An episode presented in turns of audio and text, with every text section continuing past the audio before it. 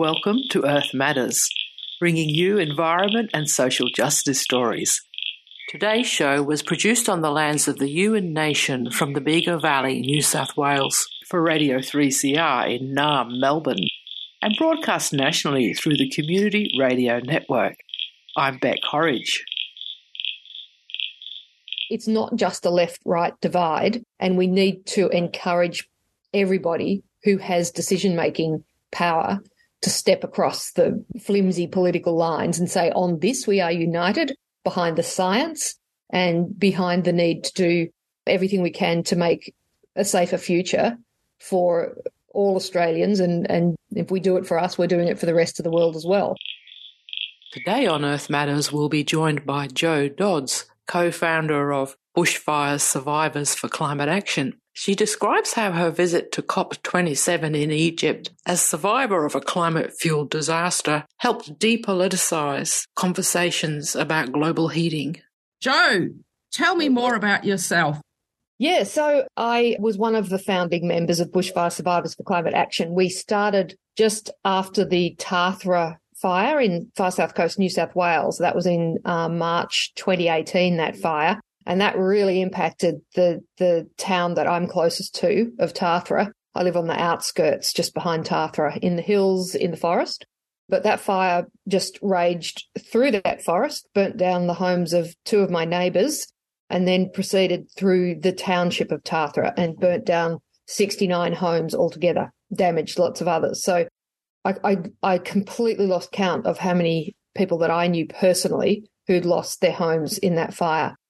And that that was enough to spur several of us and then several people who'd been impacted by other fires to think it's time that people could talk about climate change openly without being pilloried in the media for having the temerity to talk about climate change. So we we started speaking out, and here we are. What are we?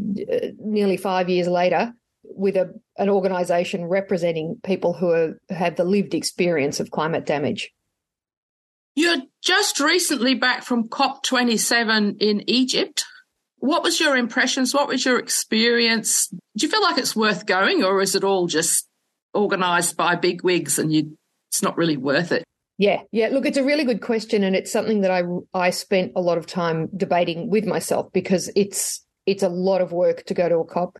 International travel at the moment, while there's a pandemic, is difficult and dangerous in many ways, and it's you know it, it took money and energy out of the organisation for me to go there.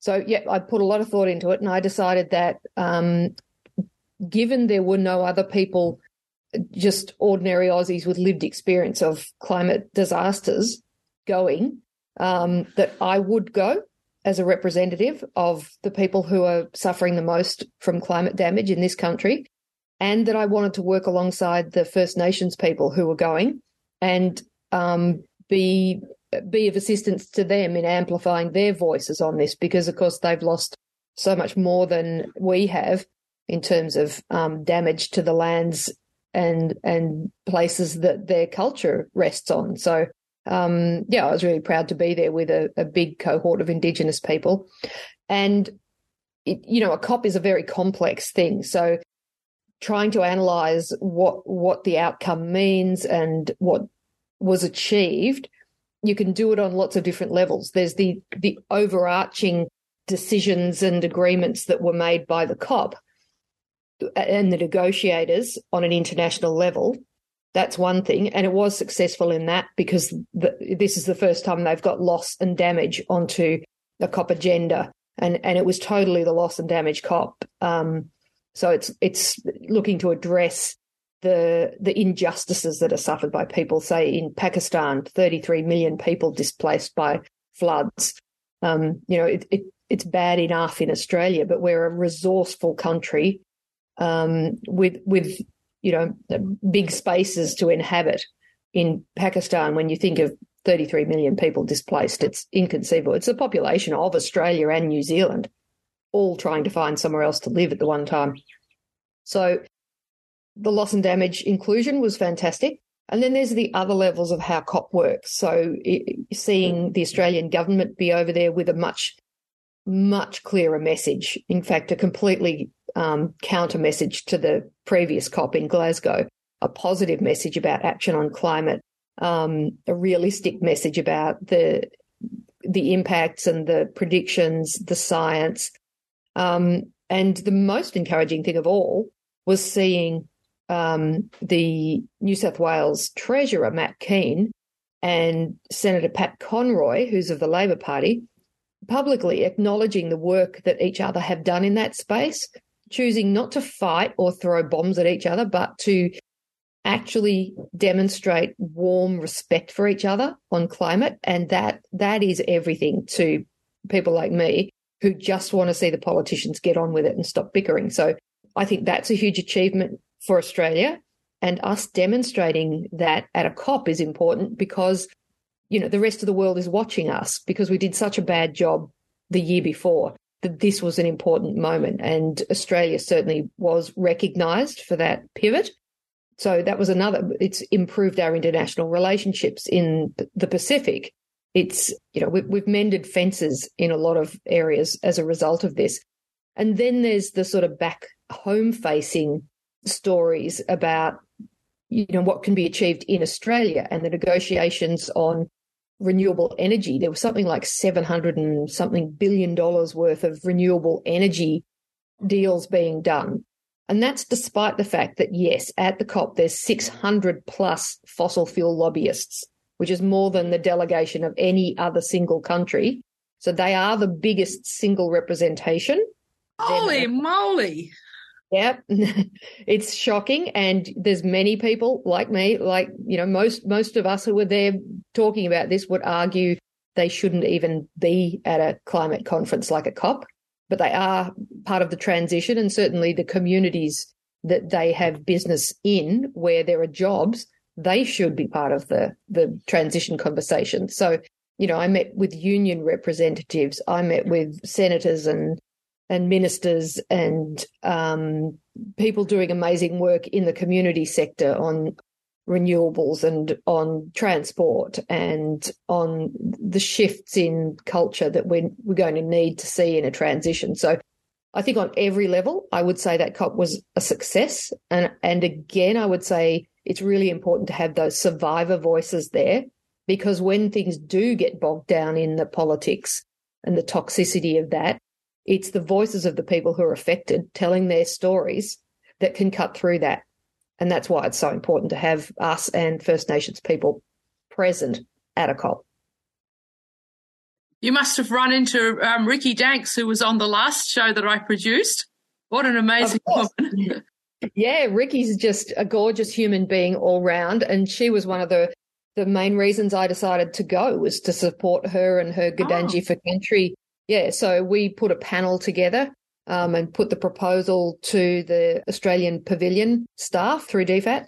And they, of course, got a lot of proposals for panels to be held in that pavilion. But we were very lucky that we were given a space for about, I think we in the end got about 45 minutes, which is considerable when there's so much call for space in the panel to do in the, the um, pavilion to do things. So yeah, Ricky and I and the guy from Torres Strait 8 and we had uh, Tishiko King was moderating that panel for us. She's with Groundswell and is also from the Pacific Islands. So yeah, it was a, a, great chance to work with Ricky, And yeah, she again is a really great storyteller and tells that story from the heart about what country means to her and and her family and community. And it's pretty hard to hear that and not be um, really touched by what what they've gone through and are still going through, and the fight that they've got ahead of them to protect those country, that country, and and those lands. What sense do you have needs to happen next in Australia? Looking at you, I'm thinking of the Teals. Um, you know, this I'm, I could have been one too. You know, this particular age of a sort of woman who then turns to politics just through sheer necessity, really and probably got into spaces that they never imagined that they ever would have entered. What what do you think is going to happen next in Australia or needs to happen? What needs a kick up the bum and what needs a good clap and a good, yeah, look, good think, applause, you know? Yeah, I, I, think the Teals the Teals have in, demonstrated that there's a huge yeah. hunger from from the right in politics, from the conservatives for climate action, but people felt there was nowhere to go to place those votes. And yet, in the last couple of days, we've seen Simon Birmingham come out with some really positive takes on the climate problem. So I and and Matt Kean in New South Wales is is a great example, and the Environment Minister. So there's some great people on both sides of politics. What we need is to support and amplify the voices of those people on both sides. Because we've also had people on the left who've been very anti-action on climate. Joel Fitzgibbon, for one. So you know, it's it's not just a left-right divide, and we need to encourage everybody who has decision-making power to step across the, the the flimsy political lines and say, on this we are united behind the science and behind the need to do everything we can to make a safer future for all Australians and and if we do it for us, we're doing it for the rest of the world as well. And and why wouldn't we all be united on that and get behind that? So I think it's really important for people to support their chosen politicians if they're doing the right thing on climate. Jo Dodds, co founder of Bushfire Survivors for Climate Action.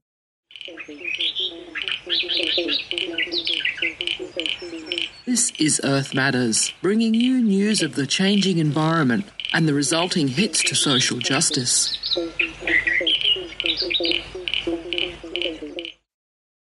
And another person who's been very busy this year, singer songwriter Sophia Fletcher.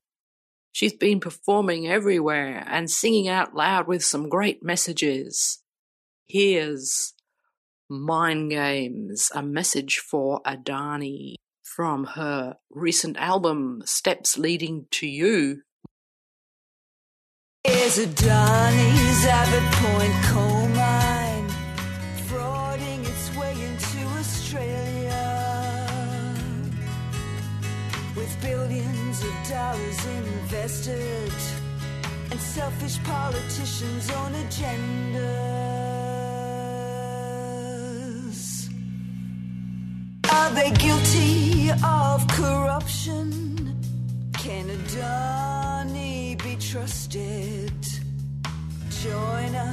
Now with passion. We will stop Adani's action. Will they destroy farmlands with precious water supplies? With free unlimited groundwater to access the great artesian basin. Are they guilty of corruption? Can Adani be trusted? Join us now with passion. We will stop Adani's action. Are they guilty of corruption? Can Adani be trusted? Join us now with passion. We will stop Adani's action.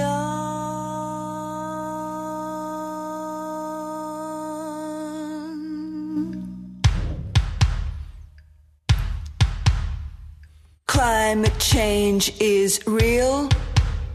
Why isn't our government listening? Renewable energy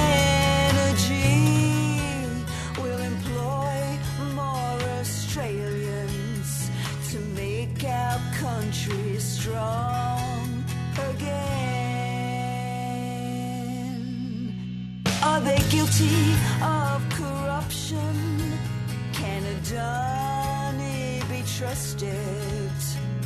Join us now with passion. We will stop Adani's action. Are they guilty of corruption? Can Adani be trusted? Join us now with passion.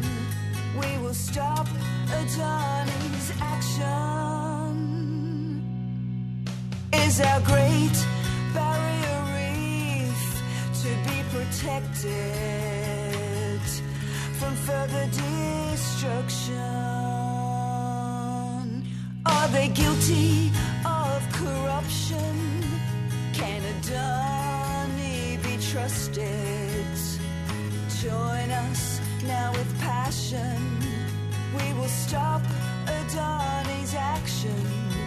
Are they guilty of corruption? Can Adani it. Join us now with passion. We will stop Adani's action. Are they guilty of corruption? Can Adani be trusted? Join us now with passion. Stop action.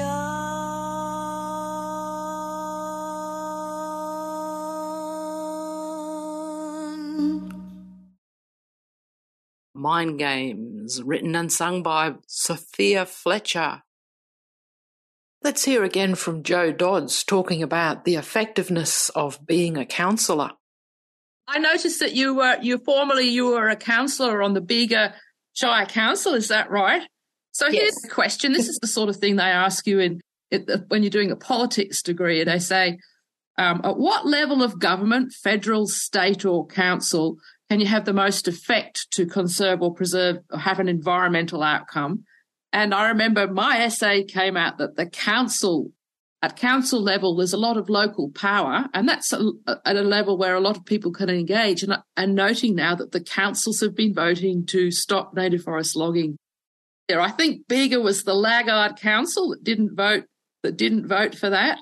Any comments around effectiveness at a local council level for people who are thinking of stepping up and becoming more active?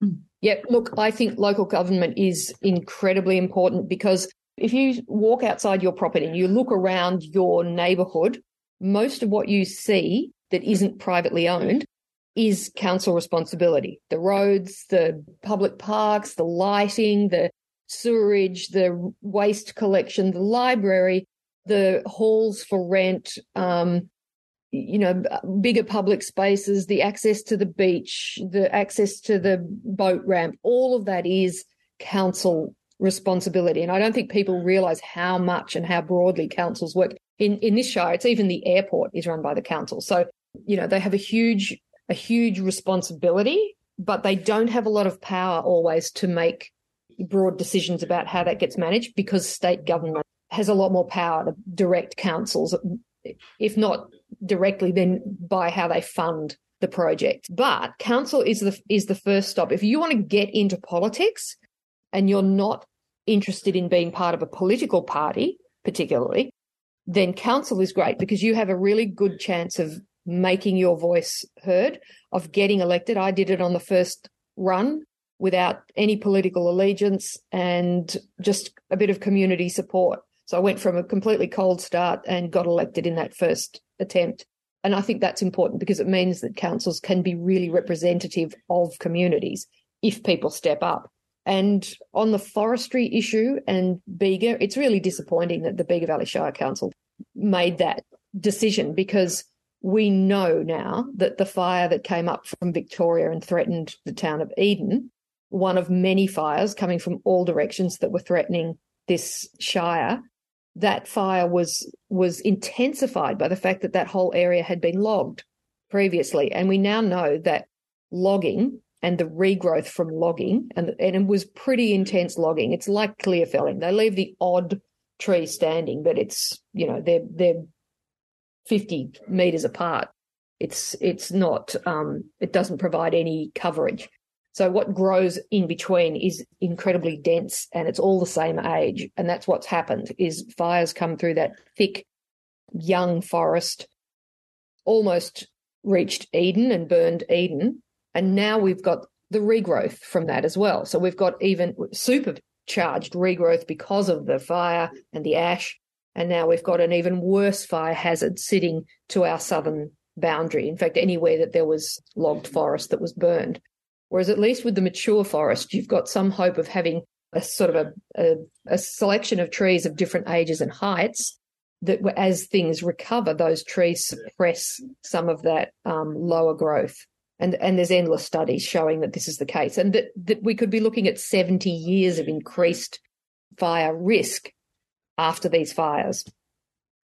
I'm noticing that uh, bushfire survivors for climate action had an amazing outcome in the courts last year and won a case that means that the New South Wales Environmental Protection Agency must now ensure that we are protected from climate change impacts.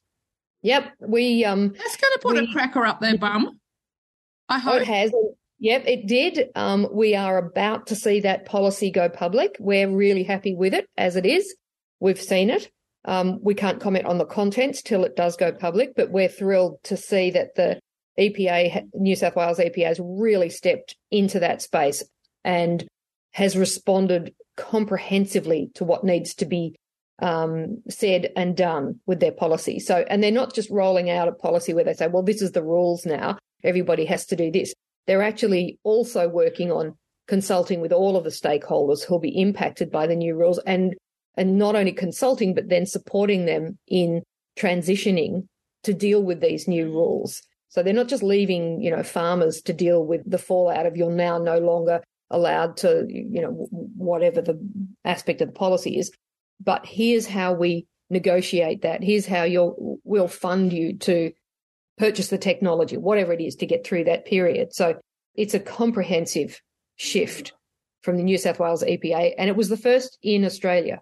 This is the first time this has happened. So that one court case is now having you know repercussions throughout the country as other states are looking at that and saying, okay, this is the gold standard now, and we need to be catching up to that. So whether they choose to do that willingly or they need someone putting a cracker up their ass, as you said, um, you know, a bit of help that's what people want.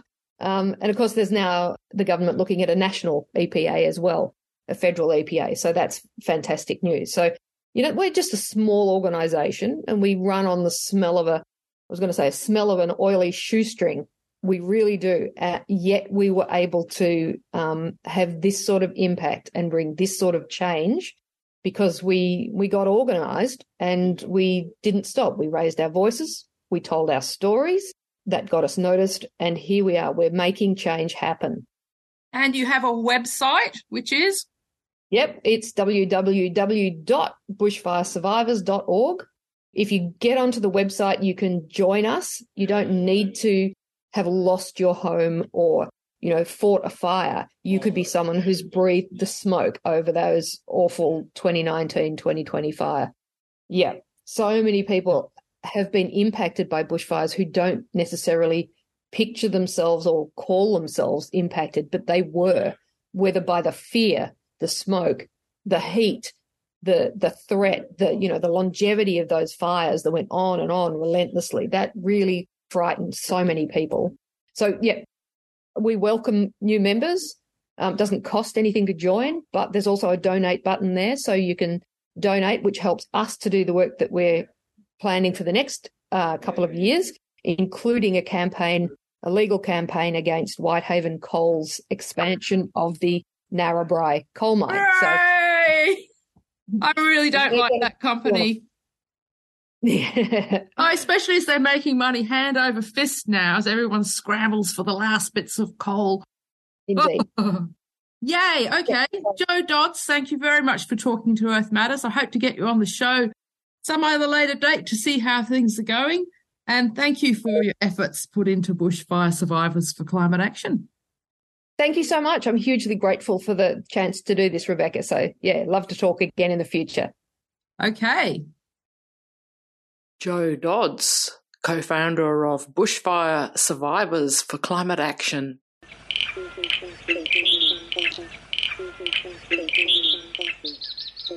You've been listening to Earth Matters. This edition was produced for Radio 3CR in Melbourne in Wurundjeri country and broadcast nationally on the Community Radio Network. Earth Matters would like to thank the Community Broadcasting Foundation for their generous financial support. And if you'd like to get in touch with Earth Matters team, you can email us at earthmatters3cr at gmail.com or visit our Facebook page on Earth Matters 3CR Radio or follow us on Twitter at Earth M Radio. If you'd like to listen to or share editions of Earth Matters, you can find this and all the Earth Matters podcasts at 3cr.org.au forward slash Earth Matters. That's all for today's show. Thanks so much for sharing this time with us. The Earth Matters team will be back next week with more environmental and social justice stories.